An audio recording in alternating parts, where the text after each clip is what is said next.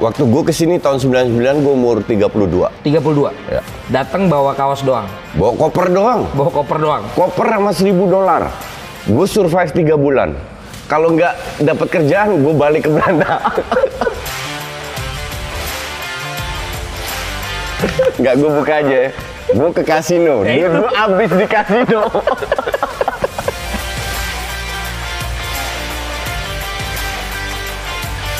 Berarti lo akhirnya pada saat futsal sama lo ngambil lisensi, lo masih belum tahu kan bahwa itu tempat lo berarti. Belum. Lo masih terus mencari. kan? Iya. Jadi sebenarnya bu- melihat ini ada prospek.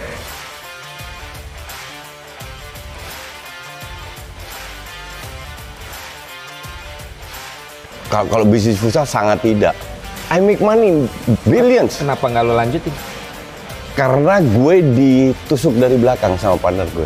Ja- jadi do- 2017 18 ya sampai sekarang naik terus. Jadi gue sempat punya koran lah. Berapa, berapa bulan gue hilang satu eman terus bukan gue bilang nggak nggak bisa bisnis kayak kayak kayak begini. Nah itu gagal gue di situ. Gitu.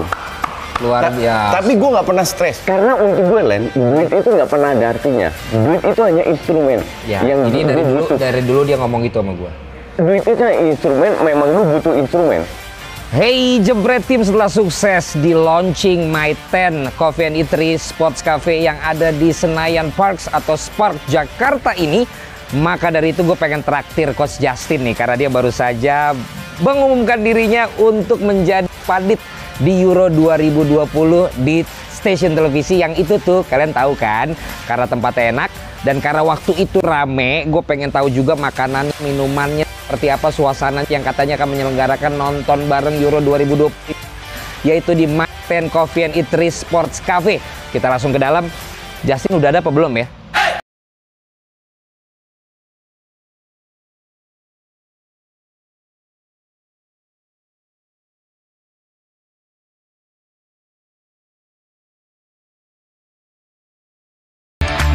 Nah jebret tim seperti tadi juga udah gue bilang ya Ini berbeda dengan waktu launchingnya. Karena waktu launchingnya kan lagi banyak tamu Sampai akhirnya gue nggak sempet ketemu sama manajernya. Nah kali ini spesial buat lo. Sebelum nanti kita ketemu sama si Coach Justin Gue sambil nungguin dia yang lagi on the way. Karena habis presscon ya kan Dia kan jadi panditnya di TV yang Euro itu kan. Jadi dia lagi on the way ke sini. Kita ketemu dulu sama Mas Rian manajer Maiten nih. Iya. Apa kabar? Halo Pak.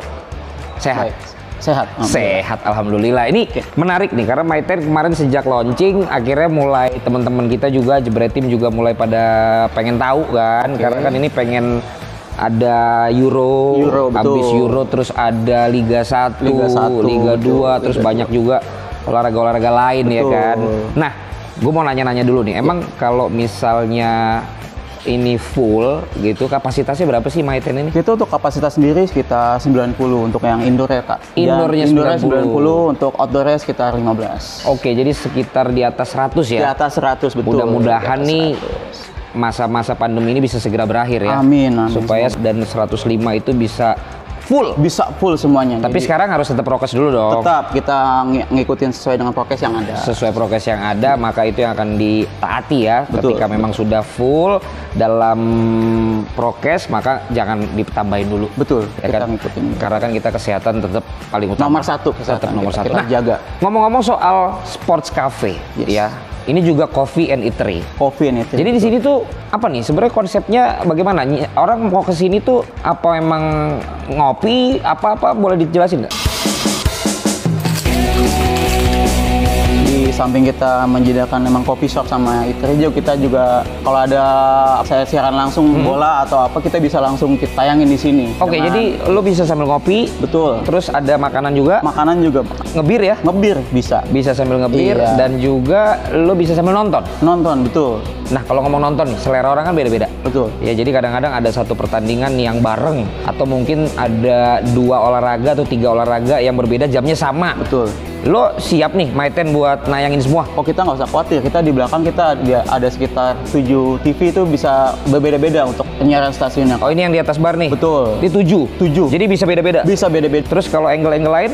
Ya kita juga ada big screen. Oke, big Bisa screen-nya ada. nonton bareng nanti kalau ada. Jadi ada yang lebih gede lagi? ada yang lebih gede lagi. Layarnya? Betul. Terus yang pada mojok-mojok gitu Nah tetap dapat? juga ada. Sama. Oh, ada juga? Beda-beda juga. Beda-beda juga? Masing-masing kita untuk ya olahraga apa kita bisa langsung di sini. Oke, jadi total ada berapa TV deh? Sekitar 10. Sana satu lagi? Iya, betul. 10. 10 tambah satu big screen. Satu big screen betul. Dan di sana gue lihat juga ada layar-layar, tapi itu bukan buat ya, nonton itu ya? buat menu. Buat menu buat aja pakai TV begitu? Wah, bag- iya betul Pak. Ini emang sports barnya yang kekinian ya guys. Iya. Makanya tempatnya juga kekinian kan. Ini kan sekali lagi di Senayan Park. Di Senayan Park. Iya. Nah terus kalau ngomong-ngomong soal konsep lagi tadi kan, ini juga makanannya ala kadarnya.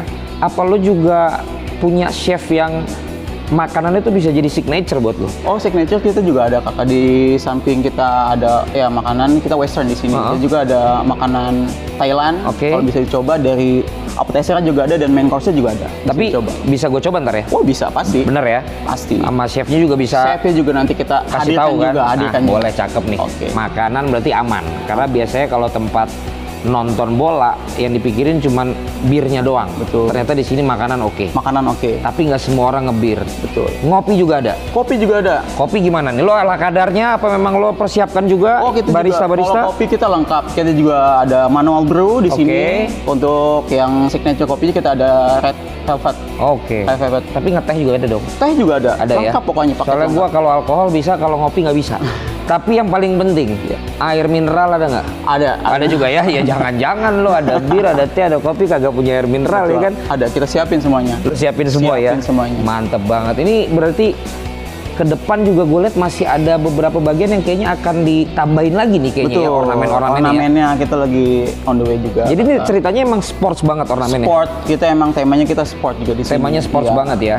Oke, kalau begitu. Nah, Rian, ini kan kalau ngomong-ngomong tentang bulan-bulan ini kan bulan-bulan olahraga kan? Betul. Iya kan? Mulai pada banyak yang mau nanya gitu loh. Ini di mana segala macem. Instagram udah ada ya? Instagram udah ada. Udah ada. Udah ada. My Ten. My Ten. Oke, lo kalau pengen tahu lebih banyak lagi, kalau emang lo sebelum mampir tipikalnya orang yang suka nyari-nyari info dulu, lo lihat Instagramnya di My Ten. My Ten. Betul ya? Betul. Nah, coba deh, Mas Rian, lo ajak dong jebret tim pemirsa kita yang pada pengen nobar nih, terutama buat Euro, ajak dong buat main ke sini. Oke, kita untuk nama restoran sendiri kita ada My Tin Eatery and Coffee. Ya. Hmm. Tempatnya sendiri kita ada Senayan Spark, dia kita di lantai lower ground ya, Mhm. LG. Bukanya kita dari jam 9 pagi deh sampai jam 9 malam. gitu, Oke. Pak. Kecuali kalau ada nobar, kita bisa extend dari jam 12 sampai pagi. Sampai, Sampai bisa pagi. kita sama-sama saksikan semuanya Betul, ya. sampai Dan selesai. yang jelas pokoknya semua menjalankan prokes Sesuai dengan anjuran yang pemerintah. sesuai dengan anjuran yang dan yang ditetapkan oleh pemerintah. Jadi Betul. pokoknya lu cekidot aja deh tuh di Instagramnya atau juga nanti bisa cek lah di kita juga punya Jebret Media karena kita kerjasama kan nanti kami juga bisa akan kasih informasi-informasinya ke kalian. Nah ini karena lagi sepi, gue pengen minta disuguhin yang katanya makanan signaturenya. Oke. Bisa nih. Bisa. Bener Kebetulan emang sampai kita sudah standby. Oke. Bisa kita lihat yang enak-enak pokoknya. Bener ya? Bisa. Oke, thank you bro. Thank you. Jebret tim, gimana? Lo udah lihat kan suasananya oke banget, tempatnya juga oke, lokasinya itu mahal banget karena adanya di kawasan Senayan Jakarta itu deket banget sama GBK. Terus juga di sini ke parkiran juga aksesnya deket banget. Deket banget. Kemudian juga di sini ada mallnya juga. Kalau lo mau butuh apa pun itu lo juga bisa. Pokoknya lo datang aja ke Maiten sekarang. Gue pengen tahu bener nggak yang dibilang sama Rian kalau makanannya juga signaturenya tuh top, ya? Top pasti.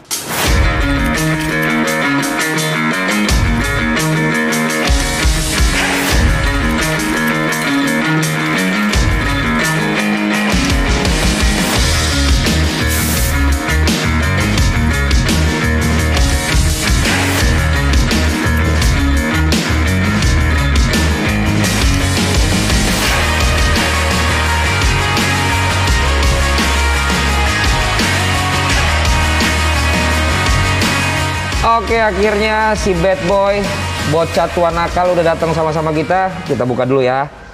Maskernya kita juga berjarak sekarang dan karena kita masih aktif di TV, kita selalu seminggu sekali juga minimal antigen dan ya puji Tuhan kita dalam keadaan sehat-sehat. Ada coach di sini, coach. Gue kalau mau basa-basi bagaimana basa-basinya orang gue tiap hari sama dia di studio jebret. Tapi hari ini spesial karena hari ini gue ada di My Ten Cafe di Coffee and Eatery dan juga Sports Cafe My Ten di Senayan Park ya. Tadi lu udah lihat sambil gue nungguin dia bagaimana kerennya tempat ini, bagaimana menjanjikannya tempat ini buat kita nonton-nonton bareng dengan prokes tentunya dan juga tetap dapat makanan yang enak, lu bisa ngopi dan bisa hangout sama temen-temen. Nah, kenapa enggak gua ajak ngobrol Koci di sini aja karena gua lama banget kalau ngobrol sama dia di studio jebret ya kan. Buat apa lagi? Bosen gua ya. Koci hari ini baru datang dari presscon ya. Ya, Karena dia akan membawakan Euro. Euro. Rame banget sih coach itu. Eh, ada 12 komentator, 12 host dan dibagi dan ini Euro pertama kali gue. Di TV mana pun. Ya, gue udah dua kali siaran Piala Dunia di TV One sama UC, tapi belum pernah Euro. Jadi ini pertama kali ya untuk gue juga pengalaman dan juga pertama kali di RCTI. Semua TV udah gue garap, kecuali dua yang besar itu. Yoi. Akhirnya masuk di ya salah satu RCTI dan Oh, jadi ini ada sebuah ada tantangan juga. ada keinginan lo juga dari dulu masuk di Euro ya sama RCTI ya. Gini ya, kalau kita jadi komentator pasti semua dan lu juga Yoi. pasti semua pengen pakai jaket biru atau jaket yang lu pakai sekarang. Ya, ya emang jaket di TV gue juga biru. Nah ternyata yang ini yang yang yang meminta gue. Jadi ya gue harap gue bisa memberikan kontribusi yang positif lah Ah. dalam uh, Euro ini. Poinnya kan semua tentang Justin banyak lah. Talk show juga udah banyak. Dia ngomong sendiri aja lebih banyak lagi. Terus juga dia makin banyak playlistnya bukan cuma bola, ada Just Life apa pun lah. Kalau nggak ada pembedanya, ya gue nggak akan wawancarain dia. Ngapain? Gue males banget. Ini buat lu tahu ya, gue sama dia tuh kenalnya udah terlalu lama ya. Gue pernah jadi karyawannya biar lu tahu aja. Dulu tuh gue tuh dikasih bulanan sama dia karena gue pegang tim legalnya. Terus juga, wah udah lama deh makanya orang banyak yang bilang lo betah sih, lo betah sih. Mungkin sebaliknya juga, kok dia deket sih sama gue. Ya gimana? Udah dari dulu kita. Dan ternyata pekerjaan-pekerjaan itu tidak membuat kita lupa sama pertemanan. Ya betul. Iya kan? Karena itu penting banget buat masalah pertemanan kan. Nah sekarang kan bisa dibilang lo sukses coach. Lo udah menganggap diri lo sukses kan? Enggak, belum. Ya kan? Sama sama gua, tetap lagu. Ma- masih banyak tantangan yang belum. Contoh aja ya, gue belum menguasai sa- saham gue. Yang gue Oh, lagi di bidang pelajari saham. di bidang saham. Kalau bidang futsal udah gue kuasai, Dah. pandit gue kuasai. Sekarang online lumayan sukses lah Oke. online ya kan. Tapi digitalnya. Ya, kalau saham ini kan gue baru belajar baru setahun, jadi Oke. belum gue kuasai. Jadi- kalau ini gue kuasai, gue bisa pensiun baru gue sukses. Oh jadi sekarang patokan sukses lu kalau lu ini di bidang saham lu Iya. bisa lu kuasai? Iya. Oke, ini kayaknya tanda-tanda juga kita akan masuk untuk uh, brand-brand saham ya. Tapi apa pun itu coach berarti kan di bidang pandit lu bilang tadi lu udah sukses dong. Iya. Ya kan? Bisa Kemudian di bidang-bidang yang lain juga lu pernah punya cerita. Nah makanya gue Ya. pengen tahu dan mungkin juga lu pada nggak pengen tahu tapi karena lu dengerin obrolan gue sama dia, jadinya lu pengen tahu. Di balik lu sekarang sukses itu pernah mengalami kegagalan apa enggak? Wah sering, Hah? sering. Tapi gue ini selalu bilang terhadap diri gue sendiri, gagal itu biasa, bikin kesalahan itu biasa. Cuman jangan sampai bikin kesalahan 2, 3, 4 kali kesalahan sama. Oke. Lu tolol. Sama kayak di saham. Gue belajar juga. Oh caranya gimana trik rugi, rugi, rugi. Sekarang ujungnya untung. Oke. Ya karena gue belajar Tapi kalau lo hitung untung sama ruginya sekarang banyakan yang mana? di saham. Hah. Oh untung. Oh, udah untung. Untung. Oke, oke. Untung lumayan gede. Ya dari belajar, Ya. dari kesalahan gue bereksperimen, eksperimen. Ya. Gue selalu bilang, lu kalau nggak bikin kesalahan, lu tidak akan bisa maju. Hmm. Jadi semua lu pasti ada di dalam pundit, dalam pelatih. Dulu waktu gue pelatih timnas, Hmm. satu-satu yang punya lisensi KMVB dari luar, siapa yang kontrol gue? Sekarang gue tanya, nggak ada kan? Iya. Nggak ada yang kontrol. Ujung-ujungnya gue bereksperimen, kalah dibantai sama Thailand 13-1 bulan Maret. Agustus menang 3-1. Gimana cerita? Dari 13-1 ke- bi- bi- bisa sampai menang. Karena bikin kesalahan. Itu Jadi- yakin menang murni itu yang kedua. Oh yakin. Oh, yakin. Murni Nggak banget. ada di belakang oh, layar. No. Nggak, nggak pernah. nggak pernah gitu-gituan gue. Jadi kalau lu nggak berani bikin kesalahan, nggak berani ambil risiko, lu nggak akan maju. Hmm. Makanya gue juga anti apa ya? Sorry ya, gue anti PNS karena PNS untuk gue itu kan masuk zona nyaman. Ngerti nggak lo? Jadi untuk gue zo- zona nyaman itu nggak banget. Oke, ya berarti mental lu mental wirausaha. Ya, mungkin. dibilang gitu lah. Berani ambil risiko Ya lah. kan, bukan Ya. cuma PNS mungkin lu pegawai juga mungkin udah males kan? nggak nggak bisa Karyawan gue. males kan? Ya. Iya, berarti bukan cuma PNS, tapi artinya dia tidak bisa atau tidak cocok. Tidak ya cocok. kan kalau dia bekerja sama orang, Iya. ada waktu tertentu yang mengikat. Ya kayak sekarang di DP kan ibarat gue juga tiap bulan lu gaji kan, lu da- Ya, dapat transport lah. berdasarkan itulah. Transport. Oke, ber- berdasarkan penampilan gue Iya. berapa kali. Jadi gue bukan karyawan di DP, tapi Bukan. kan kita lebih partner kan. Yes. Ya kayak kayak begitu. Ya kalau misalnya kita dibilang pasti presenter atau komentator itu kan freelance. Iya, kan? freelance. Artinya kita memang per episode, Iya. per datang, Per datang, per tayang, kerja, lah. Nah, gue balikin lagi masalah kegagalan. Gue dengar-dengar lu pernah gagal jadi sales. Ya sering juga. Jadi lu Sering. pernah jadi sales. sales. Ya lu katanya pernah jualan-jualan mbak Oh banyak, meja, Ba- apa. banyak. Gue kan lulusan political science. Oke. Enggak, ini gue baru tahu nih. Iya, di- political science. Gue political science di di Belanda kan. Ah. Gue ini nggak suka sekolah, padahal gue dapet beasiswa. Oke, nggak suka karyawan, nggak suka sekolah. S2 gue berhenti tengah jalan. Ambil. Political science. Oke, lanjut. Eh, S2 gue berhenti karena gue udah mulai kerja, udah merasakan duit, merasakan cewek. Hmm. Belanda nih ya? Di Belanda, merasakan cewek sama duit, udah selesai itu barang semua. lu kalau merasakan duit kan lu pakai duitnya. Iya, merasakan iya dong. Cewek, Ceweknya pakai gue. Jadi karena lu udah merasakan duit, gue berhenti sekolah. Oke. Dan gue juga bukan tipe sekolah. hmm. Gua, lu tekan tahu gue nggak suka diatur-atur gitu. Ya. Terus gue kerja-kerja dan ternyata gue gampang dapat kerjaan. Nah, gue lebih suka kerja di sales, padahal gue kuliahnya beda. Nah, da- dari sales gue belajar banyak. Yang gue aj- pelajarin dari kuliah gue adalah lo harus bisa berpikir analitis. Dan itu gue terapkan di sales juga, di futsal juga, di mana-mana gue ber, eh, yang lu bilang tadi sukses di beberapa bidang, itu gue terapkan semua. Di Belanda yang paling lo ini salesnya lo jualan apa? Wah, macem-macem. Oh lo banyak. Banyak dari Enggak dalam asuransi. satu waktu yang sama. Apa lo pindah pindah Oh, pindah? pi- pi- pindah-pindah, Oh, pindah-pindah. pindah-pindah. Dari mulai apa? Dari asuransi sampai ke jam tangan mewah, ke banyak banget Berarti lah. asuransi lo bisa cocok temenan sama Dona. Jam tangan mewah lo Enggak, cocok main dulu. sama Greg Nokolo. Itu bukan dulu KW kan? Nggak, nggak. Da- Banyak produk lah yang gue sempet jadi uh, retail manager di handphone pertama kali masuk. Mm-hmm. Gue kelola 8 retail toko. Gue kelola, gue pindah-pindah, pindah-pindah kota. Any kind of job gue gue pernah lakukan. Jadi waiter, kuliah, sem- semua pernah gue lakukan. Gue nggak peduli lah. Yang penting duit halal gue kerjain.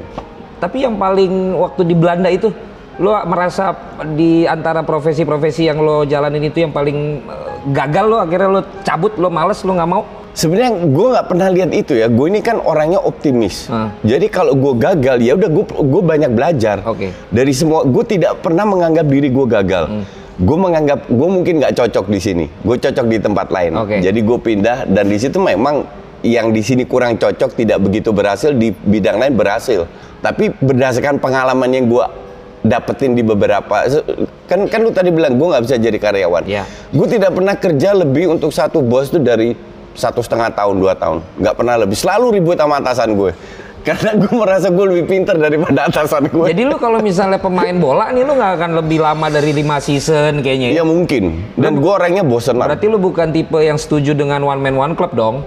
Enggak. Iya kan? Gue gue kalau lihat Maldini atau Ramos bisa 10 tahun, 20 tahun di klub hidup itu lebih berwarna men daripada lu cuma di satu klub. Iya kan? Menarik ya kalau kita ngomong tentang Justin ini ternyata apa sukanya berkelana dia. Iya. Suka ke sana kemari, suka nyoba sesuatu yang baru. Nyoba sesuatu Dan yang baru, ternyata betul. mindset dia dia tidak kenal kata fail atau failure ya. Dia Iya. cuma memiliki pendapat atau mungkin di otaknya adalah lu tidak cocok di situ. Iya. Lu nyoba lagi ke tempat lain. Iya. Ya kan? Nah, itu di Belanda. Iya. Berarti sampai umur lu Waktu gue ke sini tahun 99 gue umur 32. 32. Ya. Datang bawa kaos doang, Bawa koper doang. bawa koper doang. Koper sama 1000 dolar. Gue survive 3 bulan. Kalau nggak dapat kerjaan, gue balik ke Belanda. gue ngitungnya gitu. Waktu itu kan ya lu, masih lumayan lah. Akhirnya gue kos-kosan. Enggak, itu gue mau tanya dulu. Lu kan Iya. lu kan sukses di Belanda dengan segala pindah-pindah kerja lu. Iya. Lu pegang duit tinggal seribu dolar. Ini gue mau jelasin. Apa? Gue nggak ke- jelaskan ke banyak orang. Jadi gaji gue itu waktu itu orang kerja kantor rata-rata 2000-3000 golden kan. Gue udah 7000-8000 golden, mobil dapat dari kantor, duit gue banyak lah. Hmm.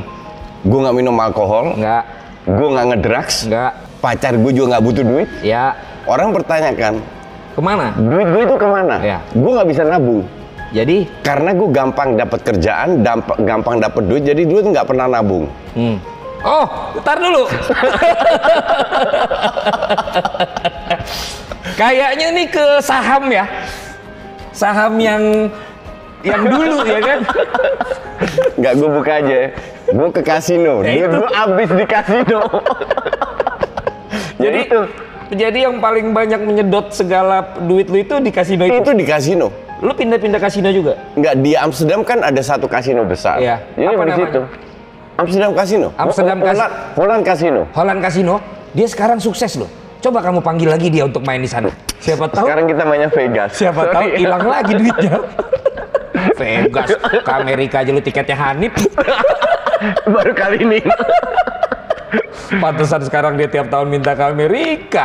Orang ternyata dia main tiap, di tiap tahun tiap tahun taruhan. Ya. Siapa yang berani taruhan? Ayo. Enggak serius lu. Lu akhirnya tinggal seribu karena kasino. Seberapa ediknya lo sama kasino? Wah. Sa- Sama kayak lo kerokok sama Coca-Cola. Iya. Jadi itu dulu paketnya tiga. Kasino itu lu beli 100 golden, itu lu cuma dapat satu koin. Oke. Iya kan? Segini koin itu cuma 1000 2000 golden. Itu gaji orang sebulan. Iya. Di kantong gue 10.000 golden. Pas datang ke sana. 15.000 golden. Kadang nambah Sempet juga. tebak, ya. Tapi ujungnya hancur. Karena kalau udah nambah biasanya nggak jelas ke mana bisa. Iya. Begitu kalah, lu cari-cari tuh yang ada ya kan? Mm-mm. Berapa lama tuh lu sampai akhirnya Oh, lo itu dua, dua tiga tahunan gue kasino. Seminggu dua tiga kali, empat kali. Berarti lu bukan main fur-furan bandar bola ya? Enggak, dulu nggak kenal. Gue kenal bola itu di sini, di Indonesia. Tapi gue denger di stand up lu waktu itu katanya lu udah suka ngamat-ngamatin Oh, bola. ngamatin iya, tapi nggak pernah taruhan judi. Oh, maksudnya taruhannya Iya, nggak tak pernah. taruhan nggak pernah. Itu di Indonesia. Jadi lu waktu di Belanda bahkan nggak tahu setengah seperempat. nggak ada. Itu cuma Asia. Oh ya dia satu titik nol nol, 0,080, iya, iya, ya, iya, odds-nya gitu. kan, Iya, odds-nya, iya, kayak gitu iya, kan. iya. Oke, berarti lo tahu kasino nggak tahu yang namanya gambling bola. Nggak tahu. Berarti alasan itu lo ke Indonesia dong? Nggak. Jadi gue itu dari umur 19 gue kenal beberapa orang Indonesia yang kuliah di sana, Hmm. dapat beasiswa. Gue lihat, gue nggak lebih bodoh dari mereka. Mereka bisa kuliah, kenapa gue nggak? Gue itu nggak mau kuliah dulu, Len. Iya makanya. Gue itu tahu, tahu gue mau masuk ke mana? Gue masuk akademi polisi pas SMA. Itu formulir sudah gue tanda tangan semua, Di nyokap Belanda. gua- di Belanda, nyokap udah tanda tangan, bokap gue udah tanda, tinggal masukin kotak surat. Akhirnya ketemu mereka, mereka kan kuliah, belajar bahasa di Utrecht. Gue pikir kalau mereka bisa kuliah, kenapa gue nggak bisa? Kasarnya begitulah.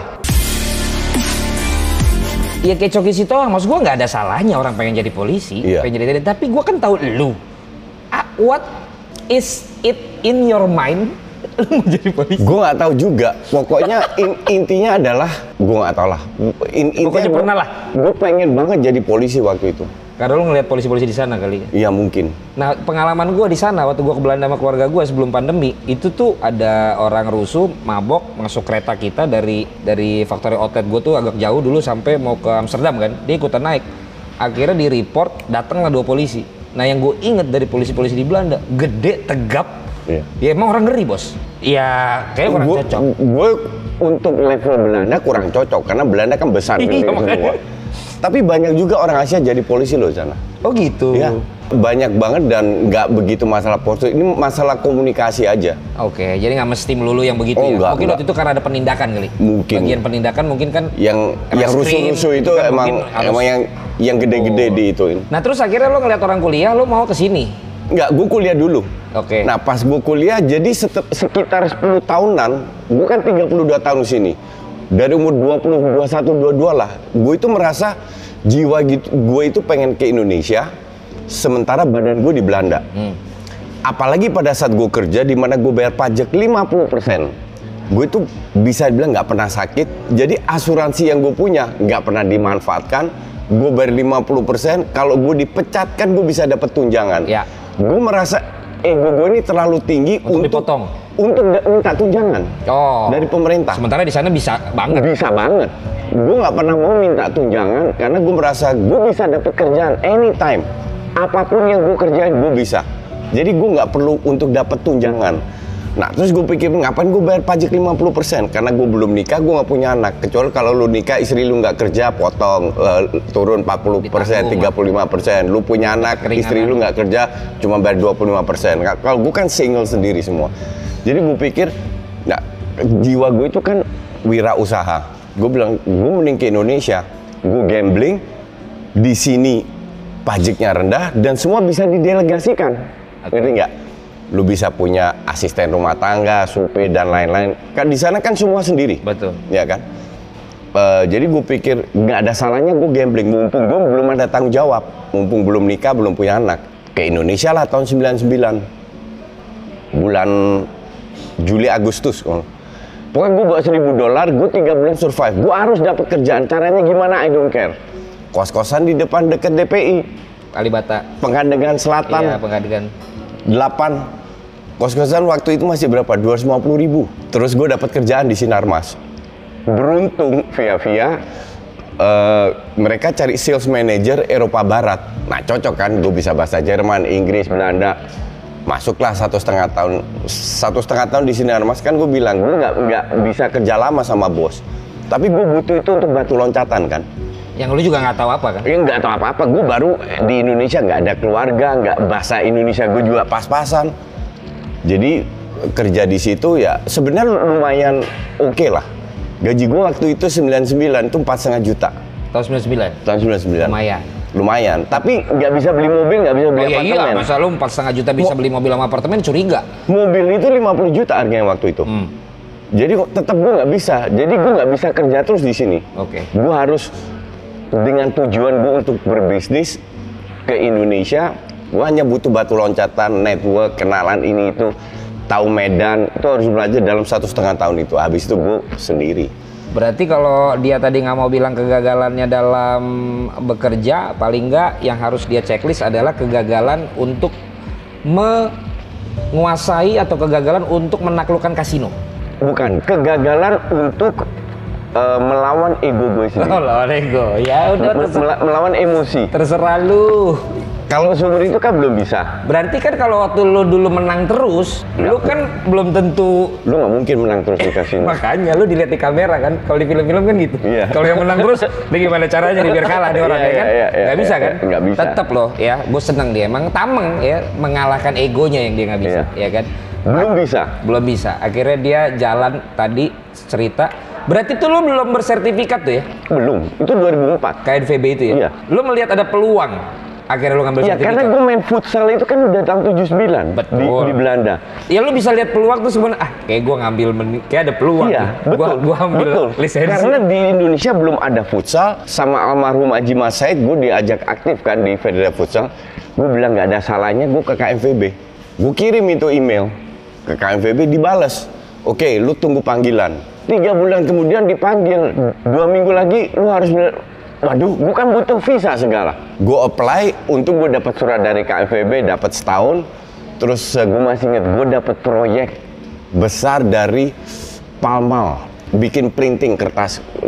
Lupa, pokoknya ada hubungan dengan kertas. Karena gue kerja di Sinampas kan di pabrik kertas. Betul, pulp and paper. Iya. Jadi gue dapat proyek kertas itu berapa puluh juta untungnya. Nah itu gue bawa ke Belanda karena kursusnya tiga. Kalau nggak dibayarin almarhum? Kagak, nggak ada yang bayarin gue. Ya Mana kan ada yang kan bayarin? waktu itu memang punya Haji Mas Said Iya, futsal Klinik, klinik kan. AMFC. Nah, lo temenan sama almarhum? itu gue yang bikin. Karena orang nggak kenal Justin, Nggak, tapi orang lo tuh datang ke sini belum kenal almarhum kan? Belum, Ini belum. karena pergaulan tadi. Iya, jadi iya, kenal. Iya, iya. 2001 gue kenal dia. Jadi gue berangkat itu sendiri, Untuk pakai duit sendiri, itu. untuk ambil lisensi.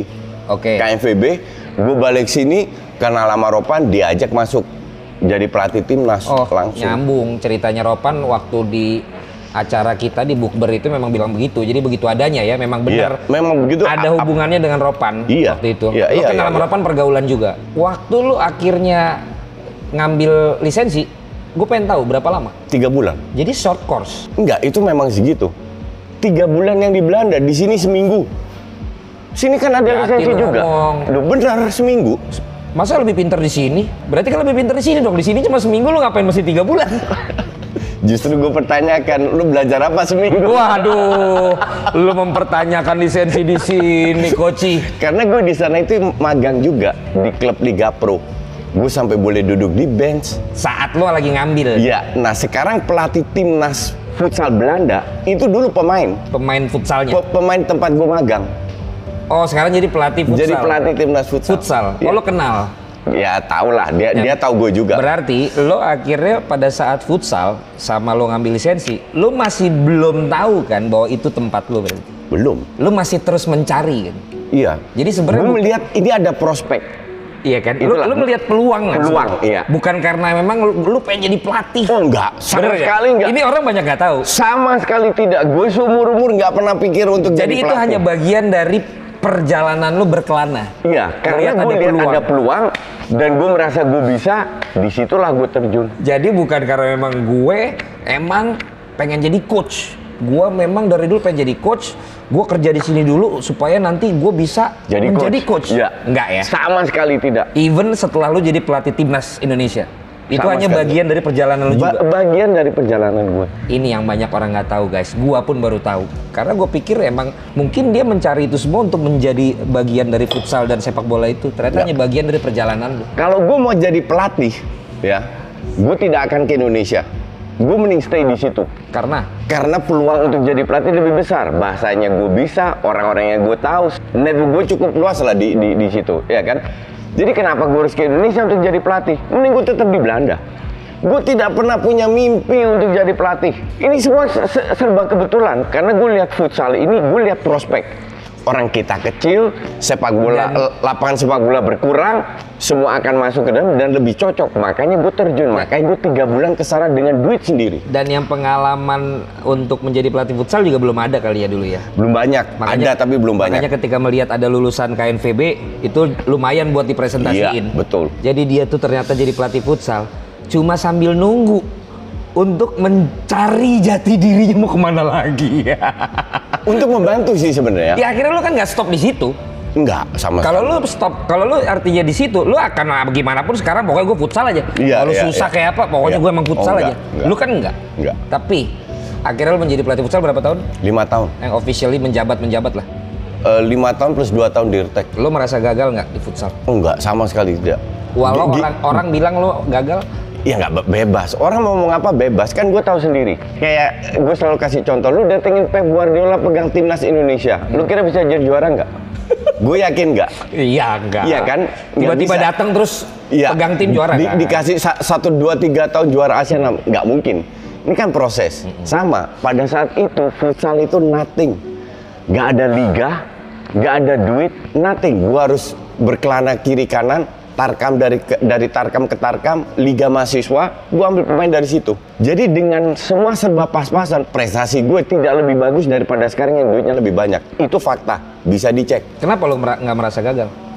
Karena dengan dana yang sekarang mereka miliki jauh lebih banyak. Ada liga, banyak pemain, berkali-kali try out ke luar negeri yang gue dulu nggak ada. Ya. Prestasinya nggak lebih bagus. Runner up AFF juga, sama juga kayak gue. Berarti lu tahu patokan lu nggak gagal setelah ada perbandingan dong. Oh iya. Saat lu step down dulu lu Oh nggak nggak nggak juga. juga dibilang gitu Ka- karena belum belum ada perbandingan betul. dong. Iya kan? Jadi pada saat lu akhirnya waktu awal step down, lu merasa gagal.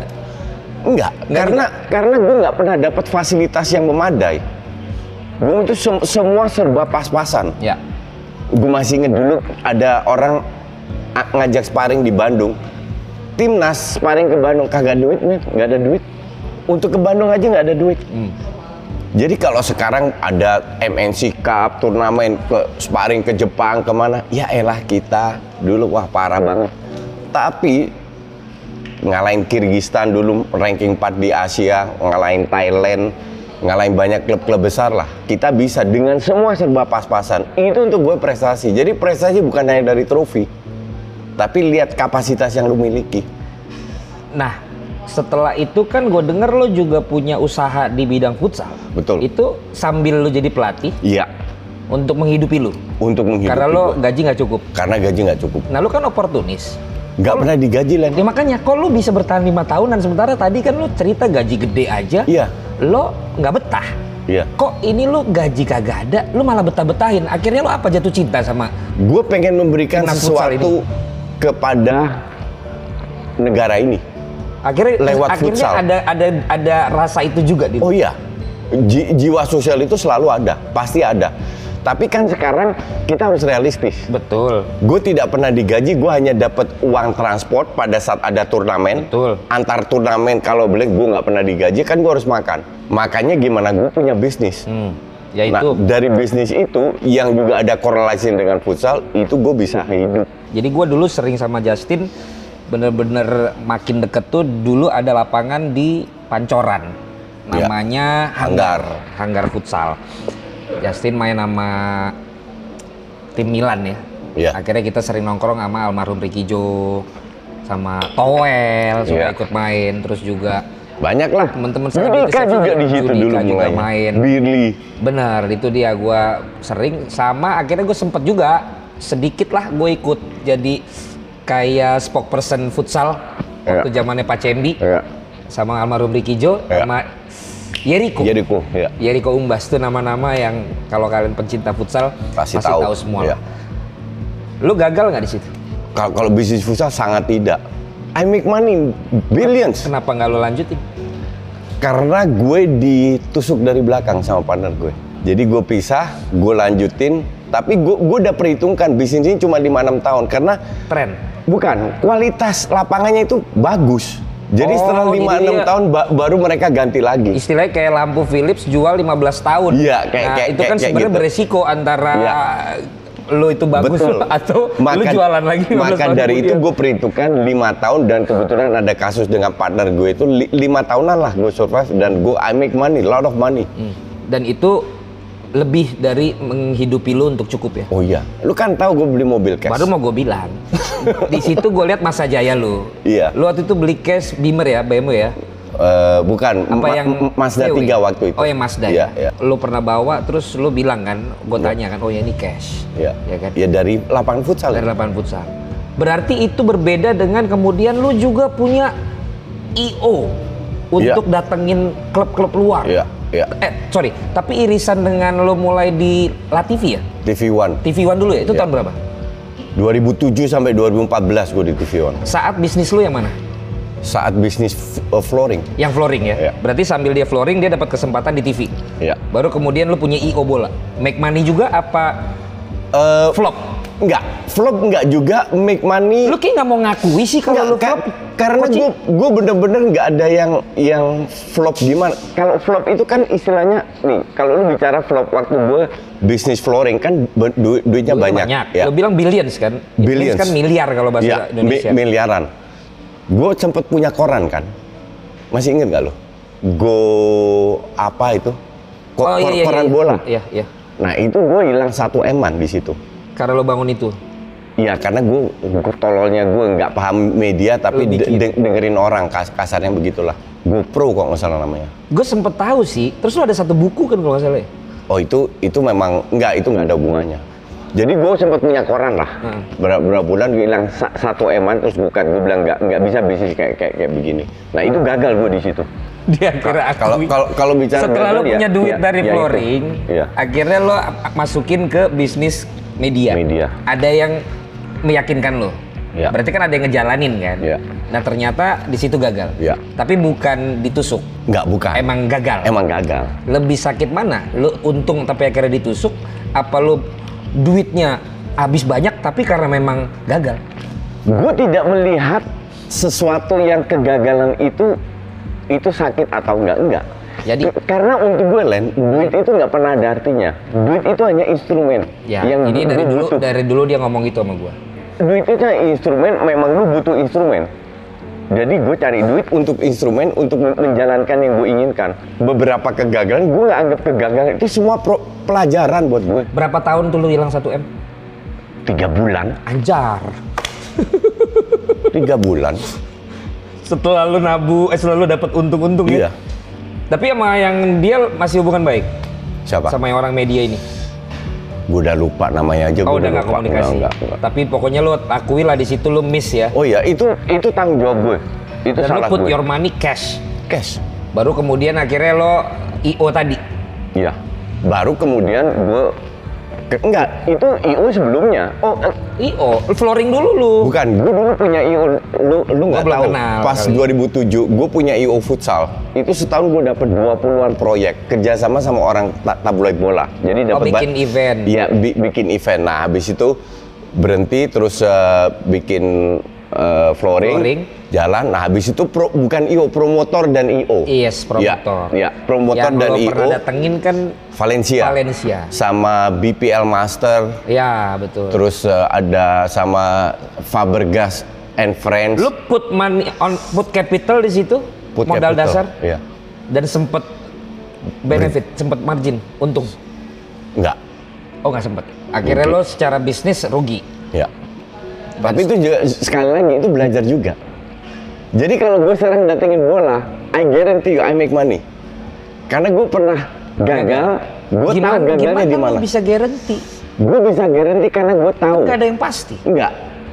Dalam bola gue yakin. Ini emang tambangnya lagi. Dalam bola. Lu gimana bisa kalau, menjamin? Kalau da- dalam ini gue yakin. Ya kalau misalnya lo bilang, oke, gue Karena gue pernah bikin kesalahan. I know, tapi orang kan kadang kesalahan nggak cuma sekali, bos. Oh iya, kalau gue sekali. Iya kalau garansi kan bisa lo bilang, lo pokoknya put your money di sini, gue jamin pasti nggak ini. Otherwise, gue kasih mobil gue. Gini, oh berani gue. Yakin lo? Berani. Let's say 99% lah berhasilnya. Apa yang lo yakin missnya di mana? Jenis klub yang lo datengin. Oke. Jenis klub yang datengin terus eh, nilai fee-nya dari klub. Oh kalau di sini nggak ada cerita lo di backstabbing ditusuk juga? Oh enggak, enggak, enggak, enggak, enggak. Jadi gue sekarang tahu oh TV itu bayarnya segini. Oh penonton itu segini. Tiket bikinnya segini, jualnya segini, fee klub begini, operasional eh, klub yang pada saat mereka datang itu bayar hotel. Di situ lo jadi tahu. Di situ gue tahu. ntar orang terlalu tinggi, Iya, terlalu ini mahal. terlalu mahal ini. Di situ gue bisa yang gue tahu tuh malah di bisnis itu lu punya problem, gue malah lupa lu punya Oh, enggak. problem yang di flooring. Gue tidak ada problem internal, tidak ditusuk dari belakang secara internal. Oh, itu enggak. Ini masalah kita gagal bisnis, kita dengan partner gue gagal ya emang kita ngakui kita gagal. Berarti udah. lu lost money juga di situ. Iya. Flooring lu lost money. bikin Flooring nggak lost money, Eh banyak. sorry, flooring lu Make dapat money, gede, make iya, money, iya. punya mobil bisa invest ke media. Iya. Di media lu flop, Iya. lu flop juga. Nah, abis eh, promotor, Iya. lu sambil komentator kan. Nah, komentator lu tuh dulu masih soso, coach. Lu harus akui dong. Iya, iya, iya, Iya kan? iya lah. Itu kan dong. proses semua. Masih Iya. masih soso lah. Kemudian artinya lu belum belum terbayang saat itu pun proses berkelana lu bahwa itu yang akan menjadikan lu sekarang Sama sekali seperti ini enggak. kan? Sama Oke, sekali. kita tapi belum sampai ke sana. Habis dari situ, gua pernah lihat lu sampai bawa Avanza, bukan mengecilkan mobil Avanza ya, Iya. karena gue pernah melihat dia bawa mobil-mobil mewah. Sampai akhirnya lu bawa Avanza dan lu bilang Avanza itu pinjem. Dari BMW ke Avanza. Iya dari BMW itu masa kejayaan lo masih dari flooring kan? Enggak. Itu ka- kafe, zaman kafe. Oh itu lewat gua antar dulu. Iya. Ini ada hubungannya sama Maiten ini. Jadi lo eh, kafe barengan sama apa nih? Kafe itu setelah pro- pro- promotor kan gue bisa sama Oke. partner-partner gue. Promotor, ya. Iya, gue bikin kafe. Lo bikin kafe. Iya. Pakai modal sendiri apa pinjaman? Modal sendiri. Lo masih punya? Mm-mm. Dari yang di sana tadi. Mm-mm. Lo pu- lo modal kafe berapa? Eh, satu eman lah. Untuk eh, semua, Ya, untuk setup bukan sewa. sewa. Nggak maksud gue termasuk biaya sewa. Ya, 1 M termasuk biaya sewa Iya. dalam setahun. ya.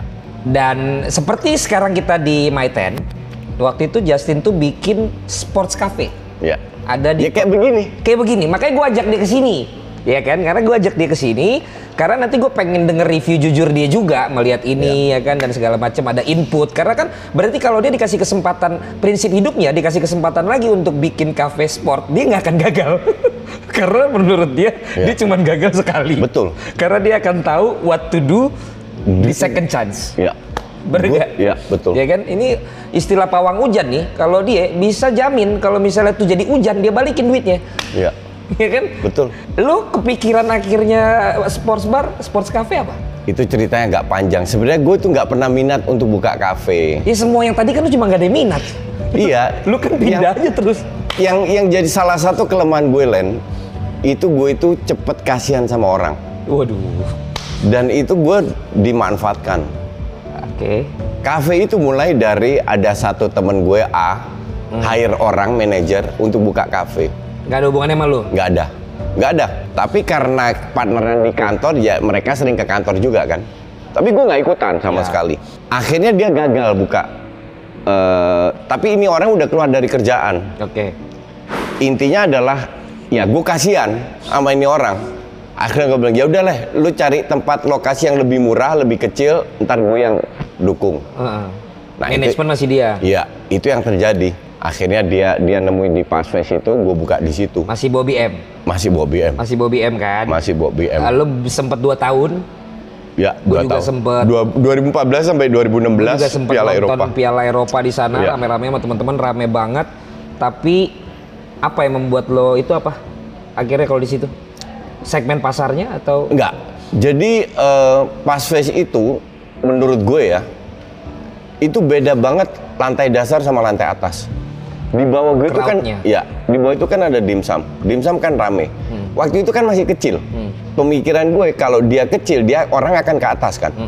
Iya kan? pemikiran lo? Pemikiran gue di situ. Ternyata atas itu mati di atas jam 9, di atas jam 8. Orang malas ke atas. Dan mereka nggak ada eskalator naik tangga. Iya betul. Ya di tengah-tengah lo itu kan Iya, kan. itu yang gue gue salah prediksi bahwa lokasi itu penting. Sebenarnya lokasinya oke, tapi di, di dalam lokasi itu bisa dipilah lagi kan. Kalau gue dapat lantai dasar, gue yakin gue ber, Ya. gue sukses itu kafe. Ya karena kan kalau kita ngomong melantur sedikit ya kan ada yang namanya product, place, promotion, price. Iya. Ya kan untuk membangun usaha. Iya. Nah lo berarti analisa lo di situ lebih ke place. Place, Karena produk lo oke. produk oke, Price, price akal. oke, masuk akal. Crowd cuman weekend Promotion- doang. Promotion Promotion juga Oke, oke. jadi place. Ya, place. Kar- karena ramenya itu pas ada bola aja, Len. Ya, jadi lo kalau nggak ada bola repot. Hari biasa re- selesai. Selesai. Sepi. Sementara ada operational cost, ada biaya sewa. Dan tinggi ya. Nah, ini pas banget nih. Ini kan di Senayan Park ini kan Maiten ini dulu Taman Ria. Yang rame nih dulu. Akhirnya sekarang ada lagi nih.